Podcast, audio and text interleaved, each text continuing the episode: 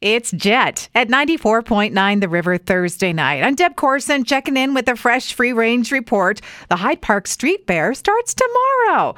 No shuttle buses this year, so plan ahead and enjoy walking or biking through the North End. By the way, this is my favorite yard sale weekend in the North End. The Boise Co op will have a booth at that Hyde Park Street Fair where you can sample something called goose juice. There's honey, there's peach, there's lemon, and chamomile. Now, professional altar cleaners from Kyoto, Japan have assessed the state of the altar at the Idaho Oregon Buddhist Temple, which, if you've never seen it, it's over the top spectacularly beautiful. Now, remember, they had a fire over the summer. There's a lot of smoke residue, but no major damage. So, if your workday was filled with Zoom meetings, wasn't it nice to get a break? because Zoom was down all over the country, at least for a couple of hours, right? A new listicle about leaf peeping.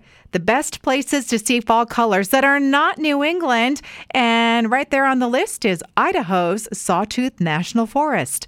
If you're a TikToker, you probably saw that video on how to find the most authentic Chinese food. Use the three and a half star rule. Places rated at three and a half stars are the best. Don't expect great service? That's not the point. Food stunts in the chip world holiday stuffing and apple pie flavored potato chips. Loaded pepperoni pizza Doritos. Those are for the UK.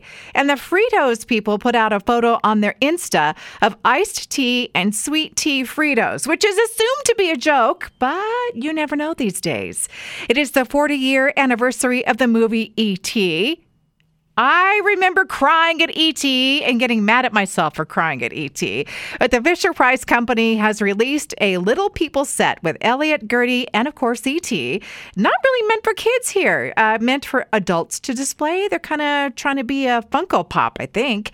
And learning the cool kid lingo. If someone calls you a Dusty, it's a semi compliment with a little bit of shade for being out of touch.